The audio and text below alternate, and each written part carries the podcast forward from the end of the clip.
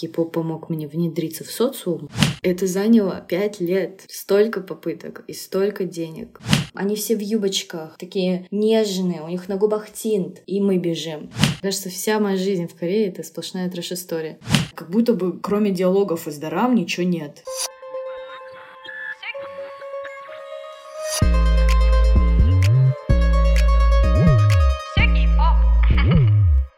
Всем привет, с вами подкаст Суки и Поп и его ведущая Ирина Филиппова. Это второй выпуск в большой теме про обучение в Корее. Первый выпуск был с русской девушкой Мариной, а сегодня мы поговорим с этнической кореянкой Миленой Ким. Милен, привет. Привет. Давай ты расскажешь, почему ты сегодня гостья моего подкаста. Откуда ты, какая твоя история и почему ты герой выпуска «Я учусь в Южной Корее». Еще раз всем привет. Меня зовут Милена, мне 24. Я являюсь этнической кореянкой кореянкой, и в данный момент я студентка в Корейском университете Ханян, учусь на магистратуре и уже год нахожусь в Корее. Давай, наверное, начнем с самого начала. По сути, весь выпуск будет про то, как ты поступала и как проходит там твоя учеба. Но начнем с этнического корейства. Я не знаю. Ты являешься этнической кореянкой, и с какой то стороны, как познакомились твои родители? Почему так получилось, что в России ты являешься этническим корейцем? Вообще, откуда ты изначально? Если коротко, то очень много лет назад началась миграция корейцев из-за войны, голода и так далее и они мигрировали в ближайшие страны, да, это Китай, Япония и Россия. Получается, тогда это была СССР. И вот примерно оттуда начинается вся история этнических корейцев. То есть по нашему этносу, по национальности мы являемся корейцами, но уже много-много лет мы и наши предки не проживаем в Корее, и у нас даже слегка изменилась культура. Мои родители, они являются этническими корейцами, и папа, и мама. Как они говорят, смешений у нас нигде в линиях, в родах не было.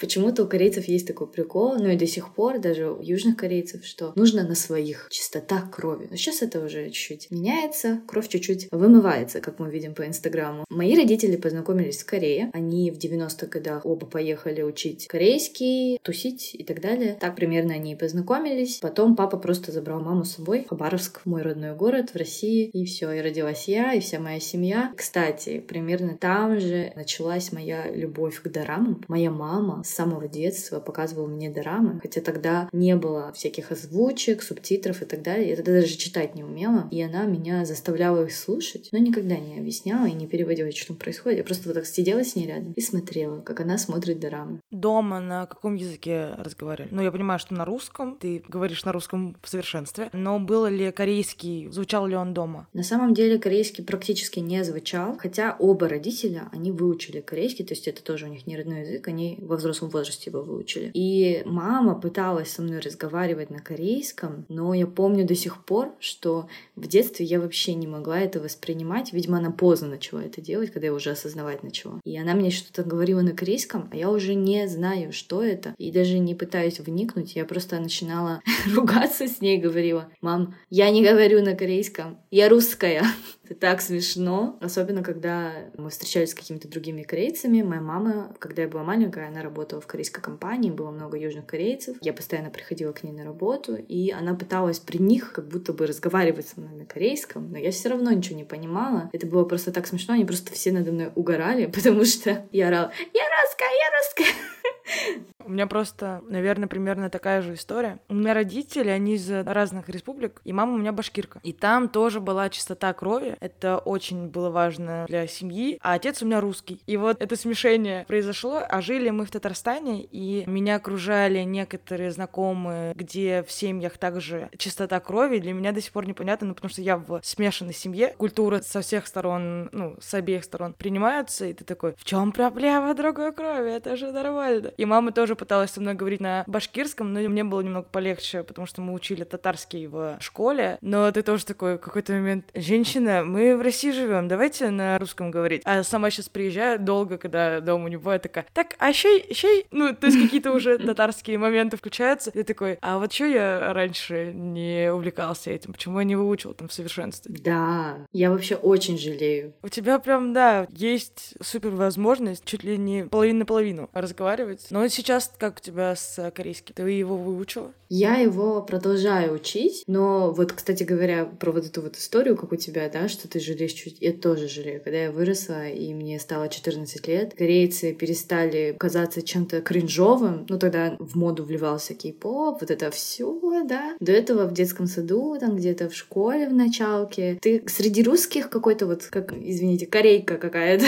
Тебя так и называют, еще что-то. И как-то не принимают, а потом начинается кей-поп, и ты сам увлекаешь развиваешься и думаешь, блин, надо знать корейский. А ты уже все, ты уже вырос. И я помню, я говорила маме, мама, ну почему ты не научила меня? Ты же знала, папа тоже знал. Вот что вы делали? Мама сказала, я пыталась, не получилось. Я говорю, а потом ты могла меня научить посадить? Она говорит, ну я поняла, что если я буду тебя учить, я тебя прибью, потому что я не вытерплю. Поэтому корейский мне пришлось учить уже после того, как появился кей-поп. Ведь если бы, мне кажется, не кей-поп и дорама, я бы не стала вообще учить корейский. А вообще в семье прививались именно корейские культурные ценности? Ну, во-первых, мы кушаем вот эту всю корейскую кухню, да, вот эти все кимчи, кимчи-тиге, все, что в дорамах видно. Но немножко видоизменена все равно кухня, потому что какие-то приправы и так далее, их в России, в СССР не было. Появилась новая кухня, я не помню, как она называется, но мы называем ее кореинская. Кореин — это с корейского этнический кореец. Короче, кухня этнических корейцев. Если говорить про что-то более культурное, что ли, да, не связанное именно с едой, то у нас все еще вот это сохраняется, да, что не нужно смешиваться с русскими и с другими этносами, надо вот на своих, со своими и так далее. Или что нужно очень хорошо учиться. Вот как в дорамах показывают, да, что родители, они бдят за этим. Вот это реально сохраняется, потому что я даже общалась с корейцами, которые... Была еще миграция не в СССР, а чуть-чуть попозже, где-то в 90-х годах, вот что-то такое, в Америку, Канаду и так далее. Вот, и там тоже вот этнос корейский возродился. И вот я с ними тоже общалась общалась, и у них такая же штука, что нужно хорошо учиться, учиться лучше, чем местные. Лучше, чем американцы у них, а меня учили, что нужно учиться лучше, чем русские. Я помню, что я так гордилась, когда у меня по русскому оценки были лучше, чем у русских. За что я думала,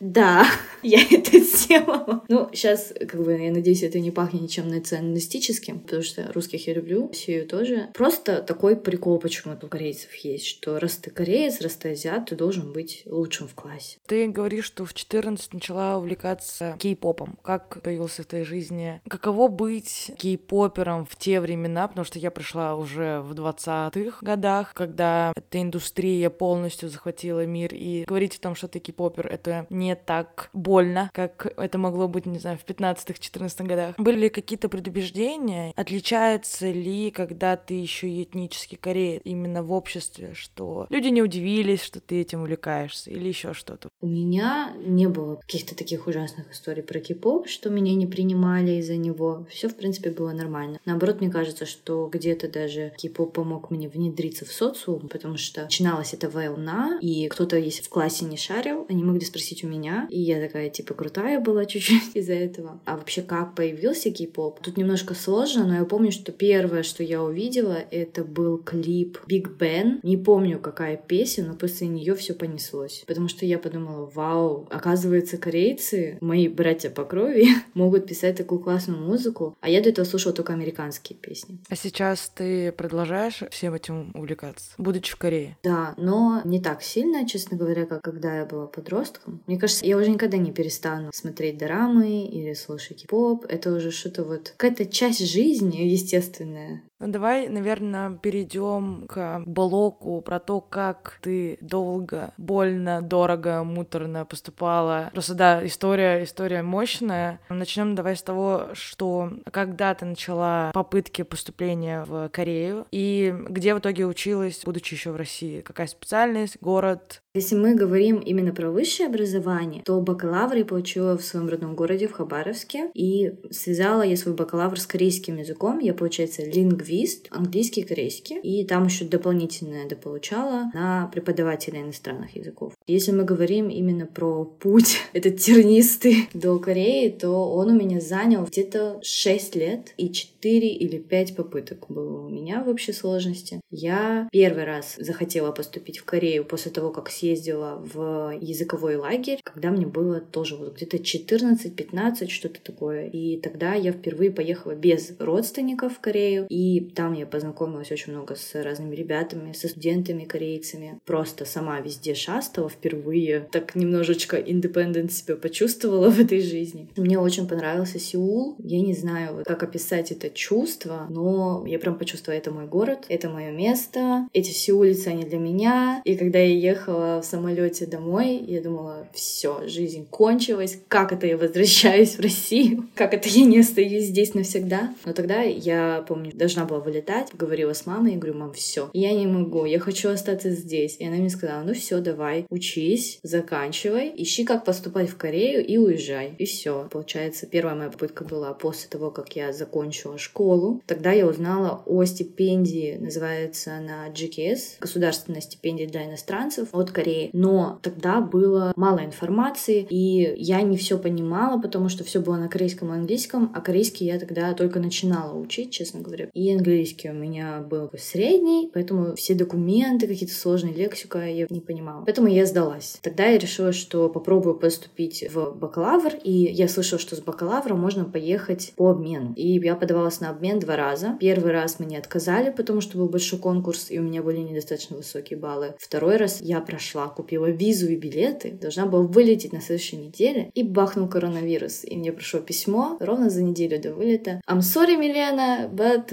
мы закрываем university, goodbye. И я такая, класс, спасибо. Очень расстроилась, честно говоря, потому что я так надеялась, я уже все там себе, все планы понастроила, куда я поеду, с кем я встречусь, что там будет. После этого я поняла, что все. Видимо, Корея это не моя судьба. Уже был четвертый курс. Я думала, что, видимо, останусь в России. Ну, буду зарабатывать тем, что буду преподавать корейский, какие-то переводы и все. И вот этот вот флер от поездки в 14-15 лет сеульской, он уже давно прошел, потому что уже прошло сколько лет. Я забила и поступила в Питер. Поступила в Питер на магистратуру на преподавателя корейского. Но тут мне сказали, что я могу опять поехать по обмену, и я подалась. И меня опять не взяли. Я думаю, Милена, это реально не твоя судьба, уже все, перестань. А вот чтобы вы понимали, каждая подача — это документы. Документы, которые стоили, ну, минимум 5 тысяч. Получается, на тот момент уже сколько, три или четыре раза я пыталась податься, это сколько тысяч там я собирала. Очень много, при том, что я не работала. Это все семейный бюджет. Мне еще от этого было грустно, потому что родители вкладываются, а я не могу пройти конкурсы, куда-то поехать, куда-то коронавирус еще. Все, я думаю, точно теперь нет, потому что это была четвертая или пятая попытка в Питере. И тут наступает всем известное событие. Февраля 22 года я в Питере прям особенно это все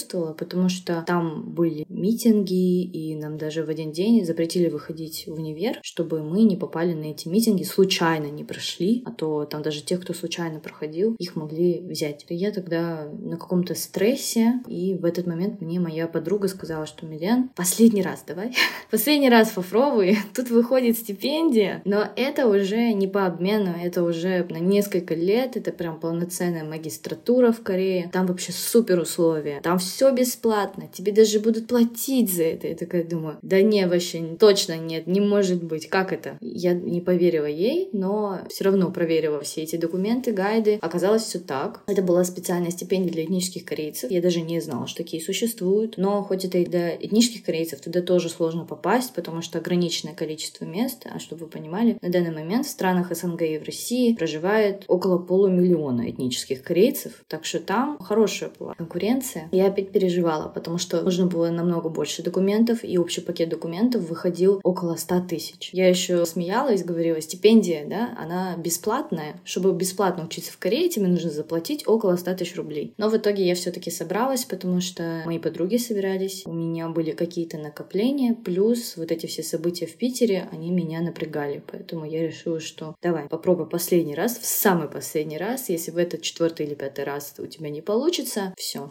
тогда мы остаемся в России и больше никогда не думаем о Корее. Это был какой-то трэш. Мы еле собрали эти документы, потому что, опять же, это был февраль. Все начинали выезжать, делать все эти документы, чтобы выехать. Это все очень дорого стоило, все очень долго делалось. Там были невероятные очереди, и сроки были короткие. Я думала, что мы не успеем. Мы там так стрессовали, но все-таки вот бегая по Питеру каждый день, мы собрали все документы, отправили практически в самый последний день и прошли. Вы бы меня видели. Я просто подала эти документы, и думала, ну все, это конец. Скорее всего, я не прошла, просто я прокакала эти деньги. Зачем ты их прокакала? Ты же их собирала. В итоге в июне мне резко идет звонок утром. Казалось, что я прошла. Это заняло пять лет. Столько попыток и столько денег. Потом, конечно, тоже было непросто, потому что там надо было дособирать документы, купить супердорогие билеты через 200 стран. Еще тогда были сильные все эти коронавирусные меры. Надо было все так рассчитать, чтобы мой ПЦР не истек, когда я приеду. Причем я приехала в последний день, когда еще действовал этот ПЦР-тест. То есть тот, кто приезжает уже на следующий день, ему не нужно вообще ни ПЦР, ничего. В итоге ты в Корее поступила на какое направление? Я в Корее поступила на корееведение. Короче, продолжаю всю эту тему с Кореей. То я педагог, то я кореевед, то я лингвист. Теперь я все в одном. И как тебе? Отличается образование в России по корееведению и все остальному и в самой Корее? Да, здесь классные педагоги, наверное, из-за того, что они какие-то более свободные, что ли. У нас в России такой немножко советской закалки, немножко такие сдержанные, или у них немножко такая старая информация, где-то еще что-то. А здесь они немножко американизированные и более свободно подходят к ученикам, процессу образования. Ну, не знаю, просто атмосфера меняется. Я уже не говорю про их знания. Преподают они тоже очень интересно. Не просто классная новая информация, но еще и очень интересно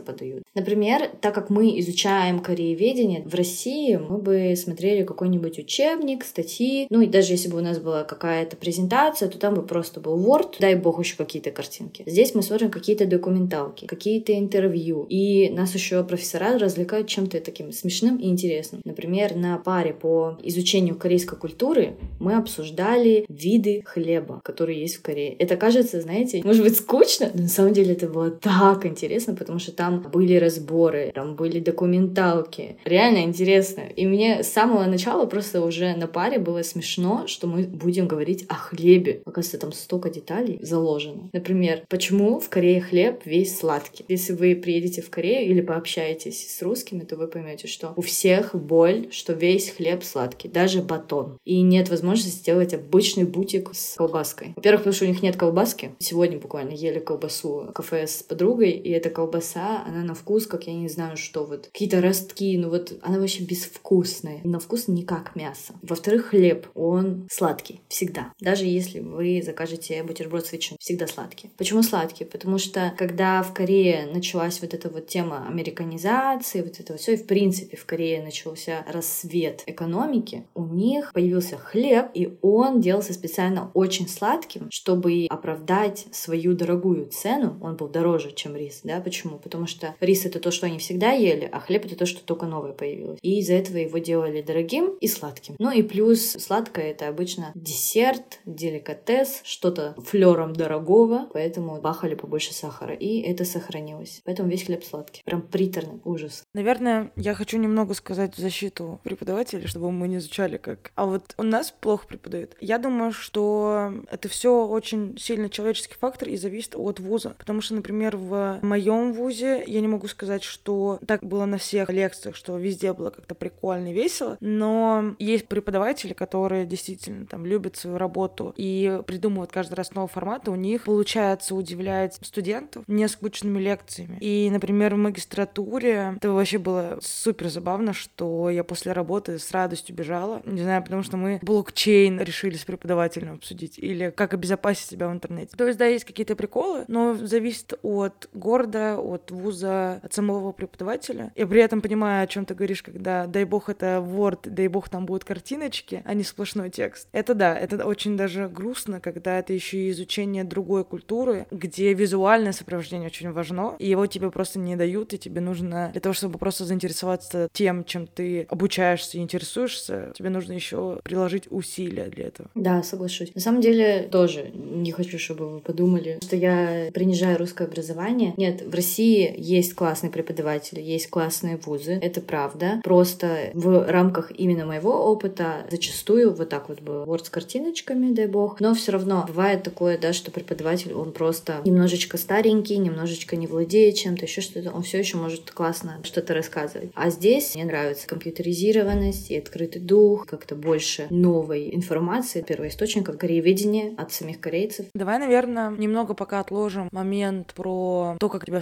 встретила страна, какие были шоки. Я знаю, что многие, кто увлекается кей-попом, Кореей и все остальное, они тоже все мечтают поступить в Корею по обмену, не по обмену, по программе, там еще что-то. Расскажи, исходя из своего опыта, что необходимо для поступления, какие документы ты собирала вот в прошлые разы, потому что я понимаю, что последняя итоговая попытка, она действительно специфичная, там нужно быть этническим корейцем. Я не думаю, что эти полмиллиона живущие в СНГ слушают меня, то есть там все таки большое русских людей. И как это вот происходило, то нужно какие там советы, может быть, исходя из того, что это очень долго, ты знаешь уже, что стоит делать, что не стоит делать. Наверное, какие-то советы для слушателей. Ну, в целом, если мы говорим про обмен, то там обычно поменьше, конечно, список документов, чем на стипендию. На самом деле, что наша стипендия, что вот это вот GK самый популярный, там примерно один и тот же самый список документов. Я вам советую, первое самое, это не затягивать сбором документов. То есть вы увидели, что есть программа в вашем вузе, допустим, по обмену, или вышла стипендия, вы хотите на нее податься. Первый соблазн, окей, я посмотрю файл и отложу это на две недели. Не надо так делать. Если вам кажется, что вы можете собрать эти документы быстро, вам только кажется. Одна бумажка может делаться да даже две недели, да даже месяц. Первое, что сделайте, это завтра, послезавтра идите и начинайте собирать документы. Второе, очень часто и на обмен, и в стипендию просят какой-то документ, чтобы показать, что у вас на банковском счете много денег. Там по-разному. У кого-то 10 тысяч, у кого-то 20 тысяч, 25. Все начинают пугаться, думают, где взять эти деньги. Самый простой способ, и чем пользуется большинство, это просто собирают все деньги на одном банковском счету, делают быстренько справочку. Это можно сделать в Сбербанке просто кликом пальца, и все, и возвращайте деньги обратно. Третий совет, наверное, это касается здоровья. Если вы где-то Москва, Питер, в больших городах, смотрите внимательно. Вам надо будет собрать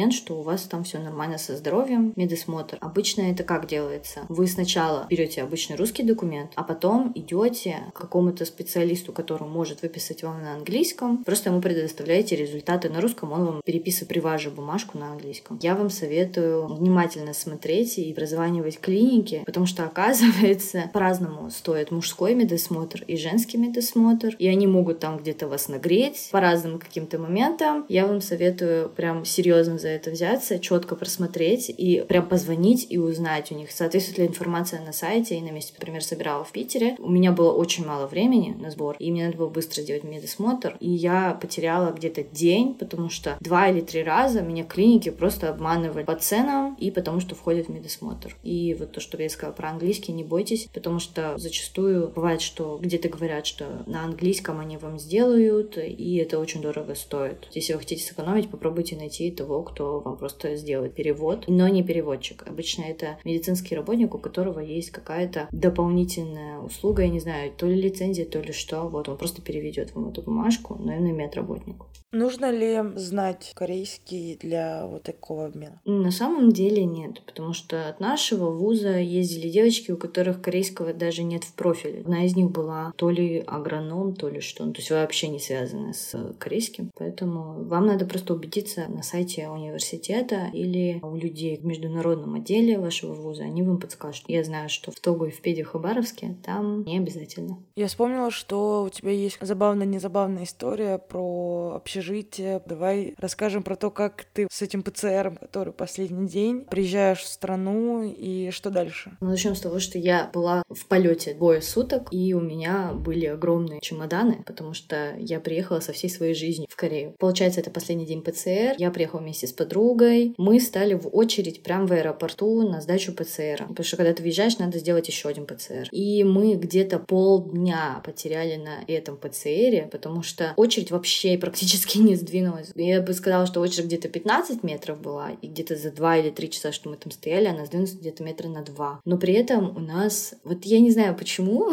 я не знала или забыла эту информацию, но у нас стоял лимит по времени, когда мы можем въехать в общежитие. Я почему-то думала, что мы там прям хоть допоздна можем заехать. Оказывается, нет. И таким образом мы прокакали 3 часа, а при этом мы были в Инчоне. Аэропорт главный в Инчоне, это другой город, чем Сеул. Туда еще надо в Сеул доехать, и там еще по Сеулу надо доехать до этого общежития. А, еще важный момент. Мы должны были получить ПЦР, чтобы въехать. без ПЦР нам бы не дали комнату в общежитии. В итоге мы стояли-стояли и решили, что окей, ладно, мы не будем сдавать в аэропорту, мы сдадим уже находясь в городе. Но мы знали, что это будет в разы дороже. Но выбора уже не было. Мы поехали. Была просто невероятная жара. Я не знаю, знаете вы или нет, но в Корее прям аномальные какие-то температуры, очень высокая влажность летом. Я была в Узбекистане, вот это вообще ни в какое сравнение. И вот в такой жаре мы ехали с несколькими чемоданами до Сеула, тащили их в руках. Я думала, у меня отвалится спина, потому что каждый чемодан весил по 23 килограмма. Мы приехали, нам показали, где можно сделать этот ПЦР, но почему-то нас поставили в самый конец очереди. Хотя после нас пришли еще какие-то люди, они почему-то встали впереди нас. Но мы такие, окей, главное, чтобы мы успели. И пока они там вот это все делали, прошел где-то еще час. Мы понимаем, что до закрытия администрации общежития осталось полчаса. ПЦР нам до сих пор не вынесли. У нас два чемодана. Мы были в пути двое суток. Сейчас, если мы не въедем, мы даже не знаем, куда мы въедем. И я не планировала становиться бомжом в первый же день нахождения в Сеуле. Короче, мы придумали хитрый план с подругой. Мы договорились, что она тащит чемоданы, а я, так как я бегаю быстрее, беру эту бумажку и бегу. Два квартала сдаю эту бумажку, чтобы заселиться. Вы бы нас видели. Мы еще заселялись в общежитии университета Ихва. Ихва — это женский вуз. У него такая слава, знаете, что там такие летящие девушки. Они все в юбочках, такие нежные, у них на губах тинт. И мы бежим. Я даже не знаю, как нас описать. Мы двое суток, напоминаю, не спадшие, не мывшись, просто. Еще вспотели все. Ой, с этими сумками. Ой, вы бы видели, я, я никогда не бегала так быстро. В итоге я добежала в эту администрацию, там вот эти все кореянки, которые были в администрации, они просто офигели. Ну, в итоге мы все-таки заселились. Вот такая история. Первый день в Корее.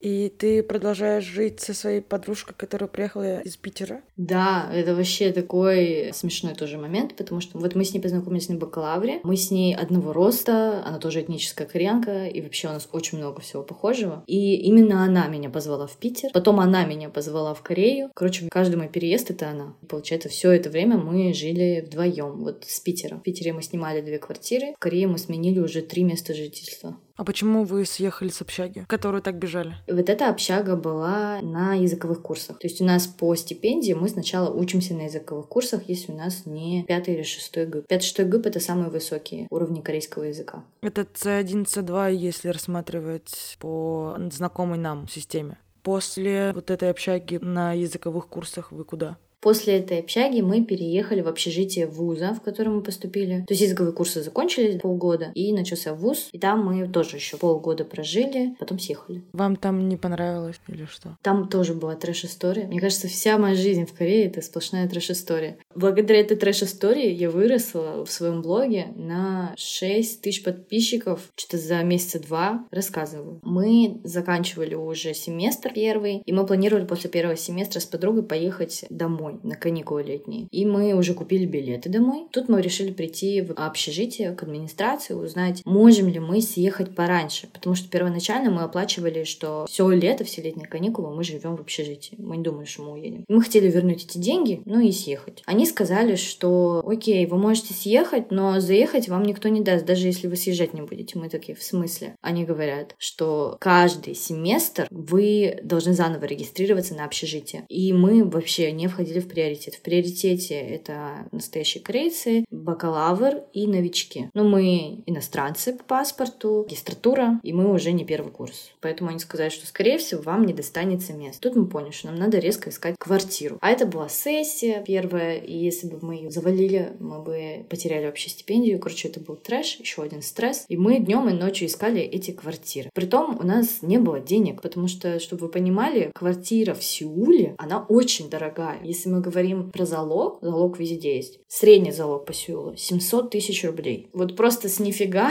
таких денег у нас не было. Мы так радуемся, что мы выхватили билеты через Китай за 35 тысяч, такие счастливые. И в этот же день мы узнаем, что нам резко надо искать жилье, резко надо 700 тысяч. Это только залог. Это еще надо на риэлтора, это еще надо аренду. Квартиры сдают пустые, надо еще мебель. Я уже так весело рассказываю, когда мы через это проходили, у нас у каждой была истерика. Но, слава богу, мы нашли квартиру. Причем она оказалась двухкомнатной. И эта квартира оказалась в центре за 700 тысяч рублей. Но это еще нам повезло, потому что двухкомнатные квартиры в центре столько не стоят. Они стоят дороже. Добрый оказался хозяин квартиры. Он такой дед старенький. Он сказал, что что мы ему напоминаем его детей, поэтому ему нас жалко, и он решил, что он сдаст, понизив стоимость квартиры почти в два раза. Ну и, конечно, нам еще очень помогли наши подружки, кореянки, потому что они нам нашли эту квартиру. Если бы они не нашли и не договорились, за нас торговались, читали все условия договора, чтобы нас там не обокрали. Но с другой проблемой мы столкнулись. У нас не было столько денег. И даже если бы мы подключили родителей, у родителей тоже нет столько денег. Если все-все собрать, всю сумму, нужно где-то миллион рублей. Я решила, что я никуда не еду. Я возвращаю все билеты. Полностью все билеты вернуть не получилось. Какую-то сумму я вернула. И я остаюсь здесь и иду работать. Я сначала думала, что буду работать онлайн, как я все это время работала, преподавала языки и блог. Я еще рассчитывала, что у меня будет стипендия, потому что у меня все это время капала стипендия. И вот если бы я много работала, плюс стипендия, то я бы могла как-то наскрести эту сумму, плюс еще бы родители помогли. Но летом училась, что я лишилась стипендии. Это не моя вина, это вина людей, которые делают эту стипендию. Спасибо, что я оказалась скорее, но то, что они с нами сделали, это, конечно, очень-очень неприкольно. Очень много было моментов дурацких с их стороны, но это долго рассказывать. В итоге я пошла на завод. Чтобы вы понимали, многие здесь и русскоязычные, и корейцы, и просто русские, они идут работать на завод, потому что на заводе можно заработать где-то 2000 долларов за месяц в среднем, но при этом это очень тяжелая работа, потому что вы с утра до вечера пахаете, таскаете тяжести, еще что, такая тяжелая грязная работа. Я не хотела туда идти вообще ни в какую, но жизнь прижала, пришлось. Самые, наверное, ужасные дни моей жизни, потому что ты на заводе чувствуешь себя реально на дне, потому что к тебе относятся как к рабу, тебя ругаются, раз ты новенькая. И мне даже в перерывах, которых у нас было не так много за 12-13 часовой рабочий день, мне не разрешали отдыхать. Говорили, что раз ты новенькая, ты должна таскать коробки, чтобы когда будет рабочее время, все остальные могли не таскать коробки, а начинать работать.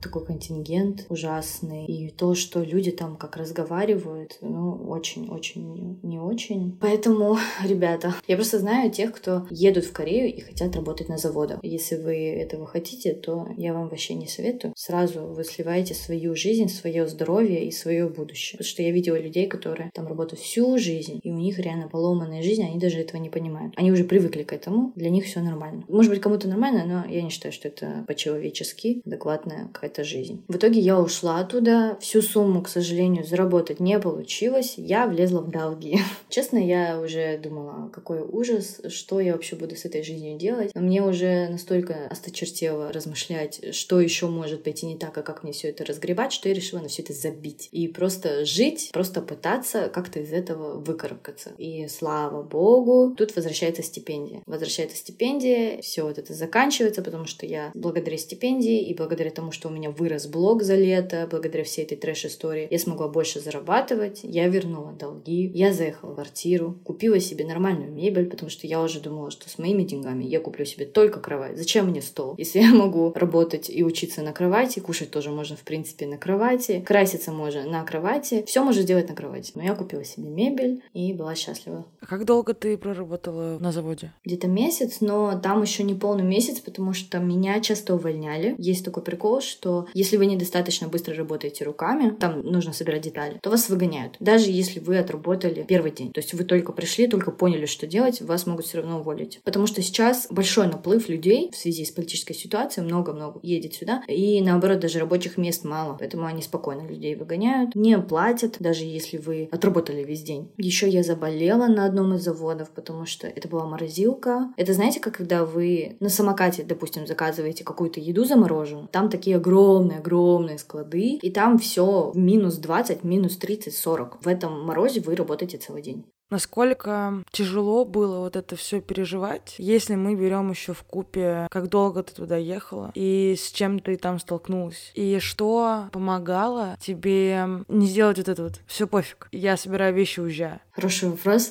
На самом деле, да, я прям стояла там среди всех этих людей после того, как на меня в очередной раз наехали. Причем, знаете, для меня это было так странно, потому что я думала, что мы все равны с этими всеми людьми. Мы все в одинаковых условиях. Почему-то вот какая-то иерархия начиналась и даже немножко гнобление. Стою человек с несколькими образованиями, который наконец-то доехал до своей страны любимой, прекрасной. И вроде бы я не глупая, но какого-то черта я думаю, почему я здесь?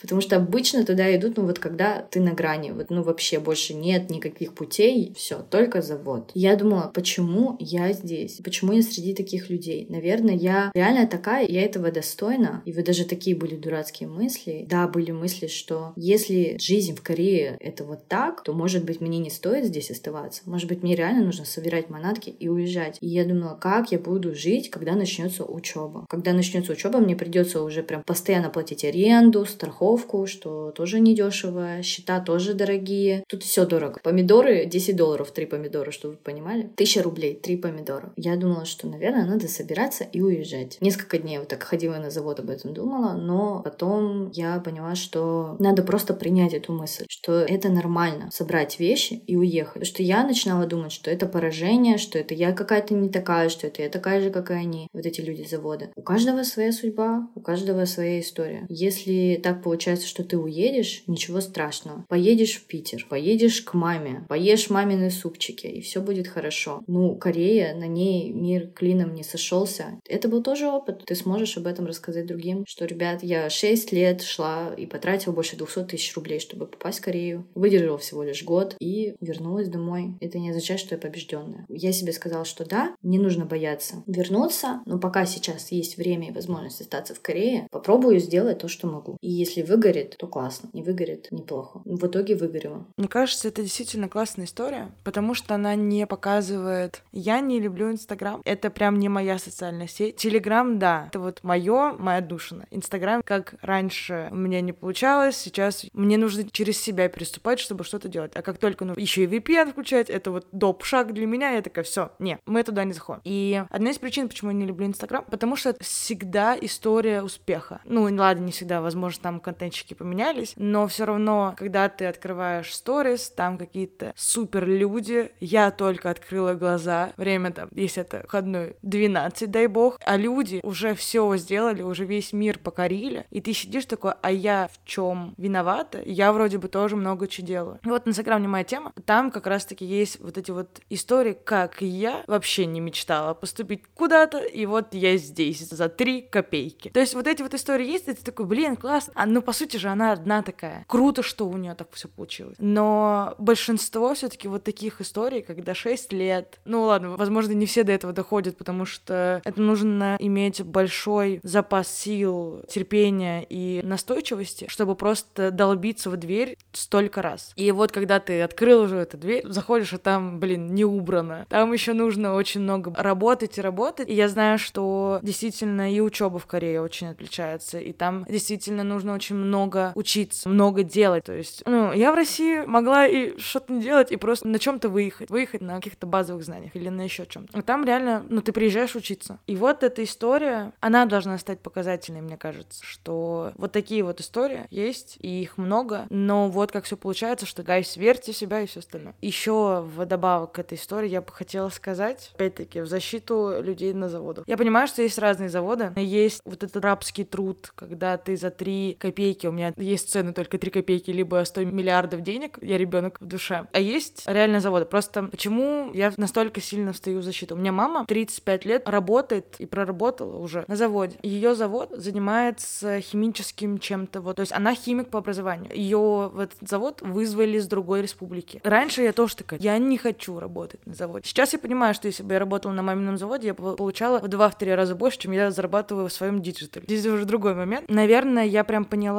что она делает какую-то крутую работу, потому что она что-то рассказывает, вот это все оборудование техническое, там, пресс, температуры. Для меня это непонятные вещи, и она иногда рассказывает, как все вот они там носятся, потому что любое погодное условие, неординарное, там, сильный дождь или еще что-то, это бьет по заводу, и, короче, они там носиться начинают. Есть такие, а есть... Это, наверное, даже не завод, это конвейер какой-то, что вот ты стоишь на пути. Это, наверное, так выглядело, да? Потому что, наверное, как мамин завод, это, это что-то другое. Ну, они делают что-то для аграрного, но именно мамин цех делал баллоны в период коронавируса. Я такая, мама, ты спасаешь Вау. людей. Я говорю, да, мы отправляем их в больницы. Я такая, Вова. Ой, да, было просто время.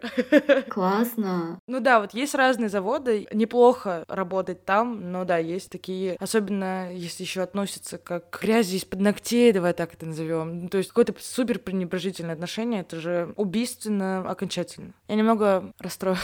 расстроилась, что такое есть. И да, это в той стране, куда ты такой, блин, ну там все так радужно, все так красиво, а там... Вот насчет, кстати, страны, возвращаемся. Когда ты приехала в страну, это был не первый раз, когда ты там. То есть я думаю, что глобального культурного шока у тебя не было, плюс ты этническая, и ты знаешь, как там все происходит. Но что удивило тебя, когда ты приехала, когда ты уже там год живешь, что тебе стало вот интересным? Я приезжала, да, в Корею до этого. Я приезжала больше как турист, хоть у меня есть здесь родственники, я с ними жила, но все равно это такой другой опыт, как если ты приедешь один прям жить сам, без мамочки, без папочки, совсем другое. И если говорить про то, что меня здесь удивило, первое, что приходит в голову, это банковские системы и бюрократия. Вообще тут очень сильная бюрократия. Здесь везде бумажки. Очень многие какие-то моменты, да, они автоматизированы, ты пользуешься где-то приложением и так далее, но бывает, что и нет. Потому что, например, если вы захотите сделать какие-то смс-оповещения, еще что-то, вы это делаете не сами, да, как в Сбере взял, включил, заплатил. Вы идете в банк, берете талончик, сидите в очередь, и вот это вот все. И очень многие какие-то функции, которые вам нужны в банке, вам приходится вот так вот делать. Я ходила каждый раз отдельно, чтобы сделали мне Face ID на приложении банка, отдельно, чтобы мне сделали смс-оповещение. Ну, я бы сказала, что это, знаете, как перебдеть. Просто они очень сильно за вот эту вот безопасность, вот это вот все. Из-за этого многие моменты они вот так вот делают, что ты сам должен прийти и сделать. Еще меня, наверное, удивило про корейцев. Два момента, наверное. Один романтический немножко. Я тут общалась с корейцами, даже ходила на свидания. Короче, для меня это вообще большое удивление,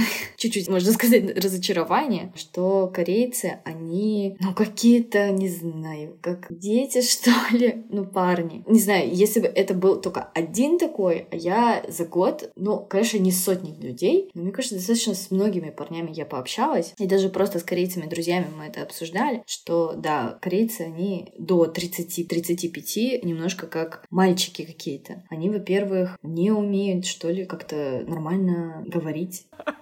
Ну, просто наш диалог — это какой-то трэш. Я пытаюсь с ним поговорить о том, что ему интересно, что ему важно, какие-то хобби, увлечения. Я люблю философствовать еще. И мне нравилось в мальчиках из России, что они такие, можно и поржать, и о глубине поговорить. Здесь как-то, как будто бы кроме диалогов из дарам ничего нет. Привет, ты выспалась? А что ты ела? М-м, надевай шарфик. Конец. Просто ты такой думаешь, ты не хочешь там еще что-нибудь спросить, или какая-нибудь, может быть, происходит ситуация, ты бы хотел это обсудить, ты начинаешь ее рассказывать, а человек даже толком не может дать комментарий на это. И я просто думаю, о чем нам вообще с тобой говорить? Один раз я пошла на свидание. Там я думала, что как-то поинтереснее уже будет, потому что, во-первых, он был старше меня на несколько лет, и обычно, когда кореец старше, он интереснее общается. Во-вторых, он в диалоге показал себя как не совсем ребенок. Но когда я пришла, я не знаю, можно это списать на первое свидание, что он был очень сильно стеснен. Но весь диалог, это я ему задаю вопрос. Я вообще была в шоке.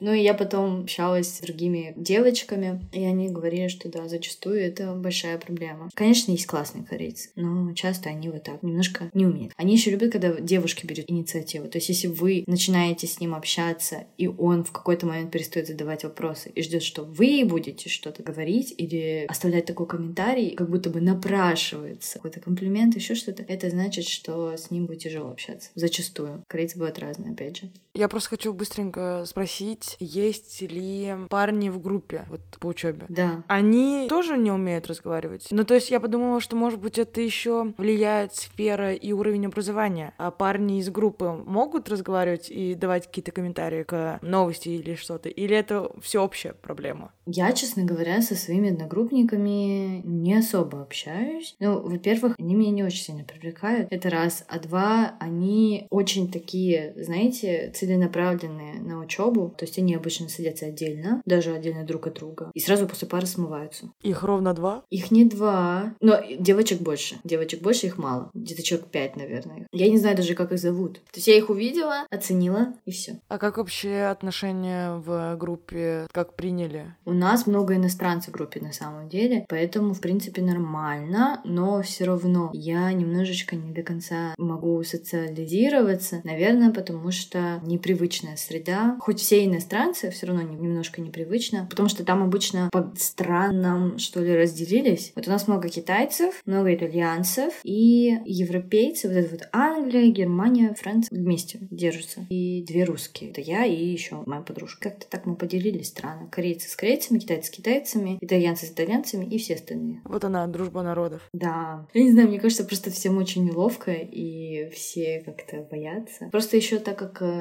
это не одна единая группа, мы же сами выбираем себе предметы, и на каждом предмете меняется состав. Тут еще сложно социализироваться. Отношение преподавателей к иностранцам такое же, как к корейцам. Да, все преподаватели одинаково ко всем относятся. Но вот был у меня один раз профессор. Это единственный злой мужчина, который был у меня в образовательной системе Кореи. Я не знаю, с чем это конкретно связано, но он на меня очень сильно наехал, а потом вообще как-то мной пренебрегал. Это было, когда началась мобилизация, и тогда я очень сильно переживала за своих друзей и за родственников, и мне было тяжело даже на учебу ходить, но я все равно ходила, потому что нельзя прогуливать, чтобы не произошло. И я помню, что у него тогда стояла консультация со мной, так как он был ответственен за меня в нашей группе за стипендиатов. И он должен был раз в какое-то время проводить со мной типа консультации, чтобы узнавать, как там у меня дела. И вот у нас был разговор, это еще было на языковых курсах. Я еще тогда не училась в университете в Ханяне, и тогда еще не до конца было понятно, поступаю ли я в Ханян. Немножко объясню. Когда я приехала на языковые курсы, оказалось, что я уже не сразу поступила в университет, а я здесь, находясь на языковых курсах, должна была бегать и подавать документы еще в вузы. Там еще не факт, что возьму, потому что многих в итоге не взяли. И это был косяк стипендии, потому что впервые такое произошло. Обычно, как бы, если ты пришел на стипендию, приехал аж на языковые курсы, все документы сделал, то все, ты учишься. А в этом году очень много было изменений. Не было гарантировано обучение в университете. Вот поэтому многие переживали, что они могут не поступить. И вот этот мой профессор, он тоже переживал за меня и решил, что самый лучший способ — это на меня наехать. Ну, и он мне там задавал какие-то вопросы, я уже даже толком не помню какие, но дурацкие вопросы, что-то про будущее, что я не могу просто предугадать в силу каких-то событий, которые вообще не от меня не зависят, там, политики, еще что-то. Я ему говорю, слушайте, я вот, ну, я не знаю вот ответа на ваш вот этот вопрос, потому что я не хотела доставать до последнего эту карту про политику, потому что, что бы ни происходило, как бы у тебя должна оставаться учеба всегда в порядке. Ему сказала, я вот сделаю все от себя зависящее, а что там вот это вот все там произойдет, я не знаю. И он, короче, на меня все равно наехал, что я какая-то там несерьезная или глупая, или что-то там я не понимаю, или не знаю, но это вообще от меня не зависело. Но он меня почти до слез тогда довел, и такая думаю, дядя, заканчивай, тебе не нужны русские слезы. Мне, кстати, интересно, вот у нас делится год с сентября по там, май, июнь в университете. Как делятся летние каникулы? Потому что я знаю, что от страны к стране отличается именно учебный год. Как в Корее? Когда начинается семестр, когда у вас есть каникулы? И вот расскажи, пожалуйста, про это. Обычно у них большие каникулы — это зимой. То есть в декабре они заканчивают, и в марте они начинают учиться. То есть семестр с марта. Летом еще есть каникулы, но обычно где-то июль-август или только август у кого-то. И с сентября начинается второй семестр.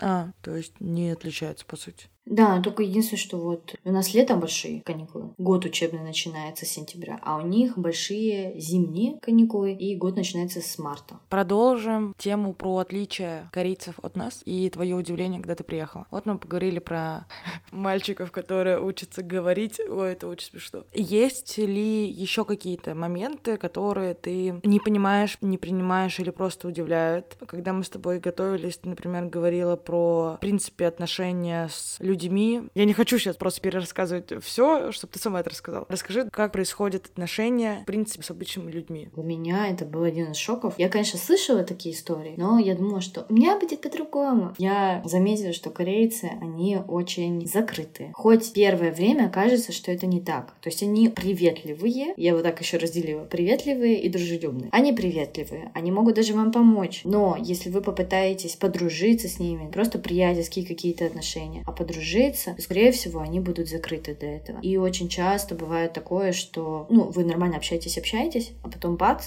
и они начинают вас игнорить. Ну, неважно, там, романтические отношения, дружеские отношения. То есть они не могут просто вам в лицо сказать, что вы им не нравитесь или им не хочется с вами общаться, поэтому они, чтобы избежать вот этого неприятного момента, они просто начинают вас игнорировать. И это очень неприятно, потому что они всегда такие добрые, дружелюбные, и ты никогда не знаешь, что они на самом деле о тебе думают. Нравишься ты им в этот момент или нет. Ты это поймешь только после того, заигнорит он тебя или нет. У меня такое было, к сожалению. Я думала, что мы с девочкой уже прям подружились. Мы уже с ней просто и политику обсудили, и менталитет, и бывших, и выпили вместе. Я думаю, все, теперь мы подружки. Но мы общались с ней где-то полгода, и что такое. И в один момент все, она пропадает. Я такая думаю, м-м, классно. Понятно, это то самое. Я еще была не уверена. Спрашивала подружек, которые более опытные в этом. Они говорят, Милен, ну, как бы, мы тебе говорим, что они такие. То есть она пропала и все? Да, она пропала. Я ей писала, типа, что когда там встретимся, еще что-то. Короче, три раза я писала, три раза она говорила да, да, да, да, и все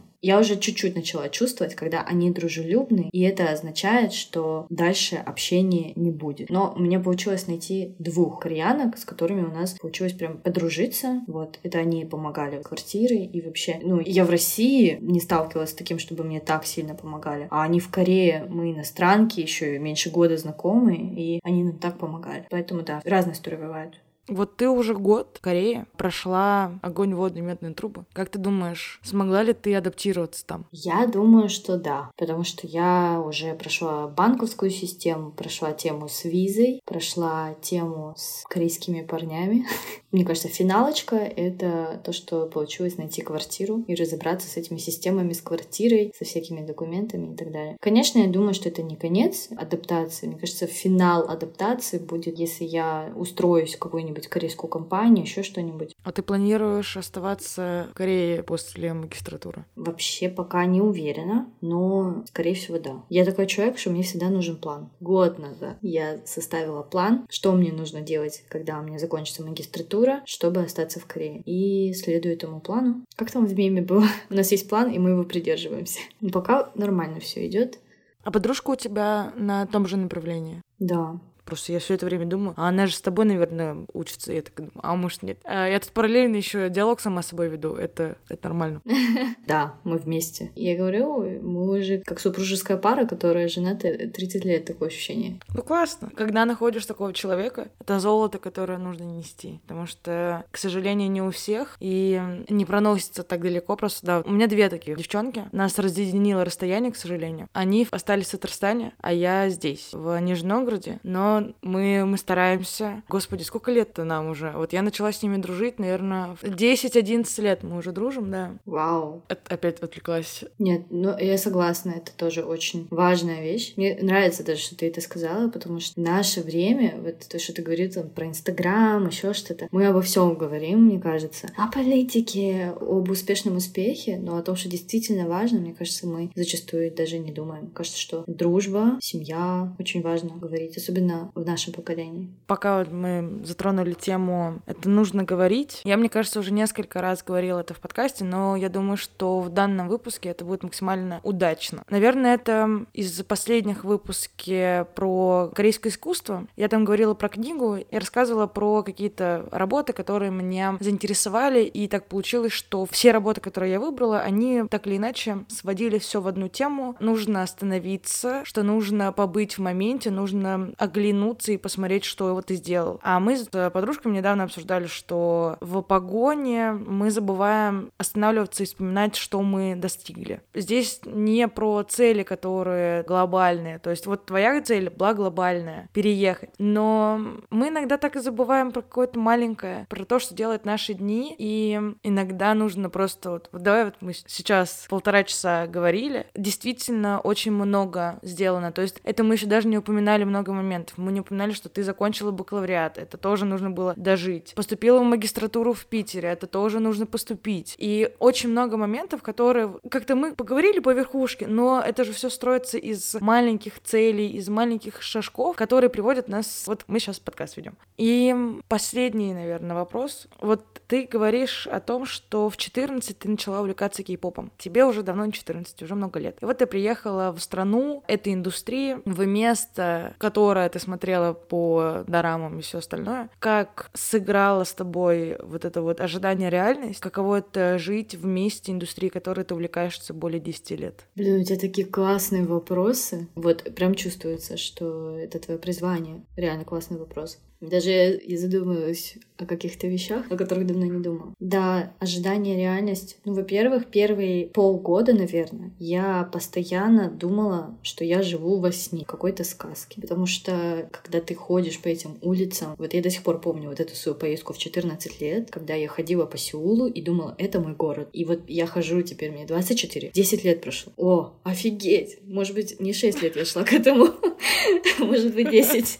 И вот 10 лет прошло, я хожу по этим улицам. Особенно мне нравится на Хангане вечером, когда вот город зажигается, ты смотришь на реку, на горящий город, и там еще какой-нибудь уличный музыкант поет. Ты вот на это все смотришь и думаешь, офигеть, мы что, это сделали? И во мне просыпается Милена, которая 14 лет, но я просто там кричу, вижу внутри себя и не могу в это поверить. Мне реально кажется, что я сплю, потому что как возможно, чтобы это стало реальностью? Реальностью. Я столько раз пыталась приехать, столько раз не получалось, столько раз я лежала в комнате, ныла в подушку и думала, все, никогда, я неудачница, у всех получается, они вот едут, у них там получается и там грант какой-то выиграть, еще что-то, а у меня ничего не получается. И сейчас я смотрю на это все и понимаю, что вау, просто надо было время, и надо было держаться курса, который ты выбрал. Я вот поняла, что не каждая мечта должна сбыться в том временном промежутке, который ты выбрала. Может быть, она займет больше. И даже несмотря на то, что моя заняла так много лет, я не чувствую какого-то расстройства от того, что она столько заняла. Я, наоборот, очень рада и благодарна, что это произошло именно сейчас. Потому что если бы это произошло раньше, я бы не была достаточно сильной и зрелой, чтобы через все это пройти. Все твое, оно будет твоим в твое время. А про ожидание реальность, конечно, я не ожидала, да, что там у меня будет какой-то такой злой профессор. Не ожидала, что будут друзья мнимые, которые тебя в итоге игнорируют, еще что-то. Много что не ожидала, но все равно я считаю, что это часть жизни, и это нормально. И мне даже классно от того, что я знаю, что это делает меня сильнее. Я после этого еще больше какие-то передряги, вообще все по плечу. Думаю, на этом у нас все. И давай расскажем про твой блог, про который ты уже несколько раз упоминала. Что ты ведешь, где тебя найти, как подписаться, чтобы слушатели, которые не знают тебя, пришли, посмотрели, остались с тобой, чтобы следить за продолжением этой истории, как я живу в Корее. Когда ты вот сказала то, что ты обсуждала недавно с подругами про путь и про то, что нужно вспоминать, я буквально в субботу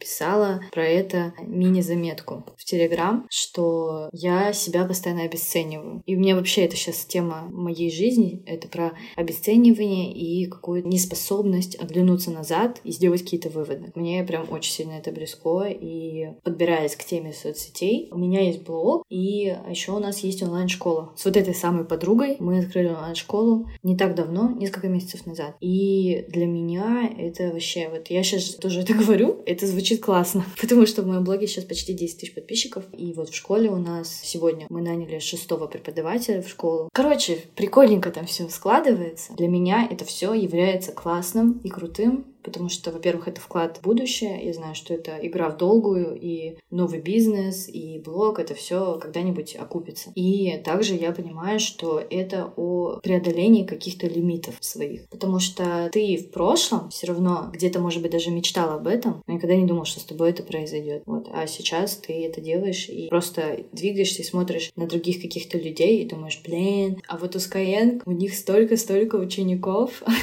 Какой Skyeng? Вспомни себя в прошлом, пожалуйста. Для твоей психики будет лучше, если ты будешь смотреть на себя в прошлом. Да, все ссылки мы оставим в описании. Подписывайтесь на девчонок, следите за их э, развитием бизнеса, учите корейский, любите Корею и давайте не романтизировать ее, потому что не все там так радужно, но все еще классно. На этом у нас все. Всем спасибо за прослушивание. Подписывайтесь на нас в социальных сетях, мы есть на всех стриминговых площадках, а также у нас есть ВК, Телеграм, Ютуб и Бусти, где периодически выходит рубрика «Не вошедшая». Спасибо, что продолжаете слушать этот подкаст и поддерживать нас. Всем пока! Thank you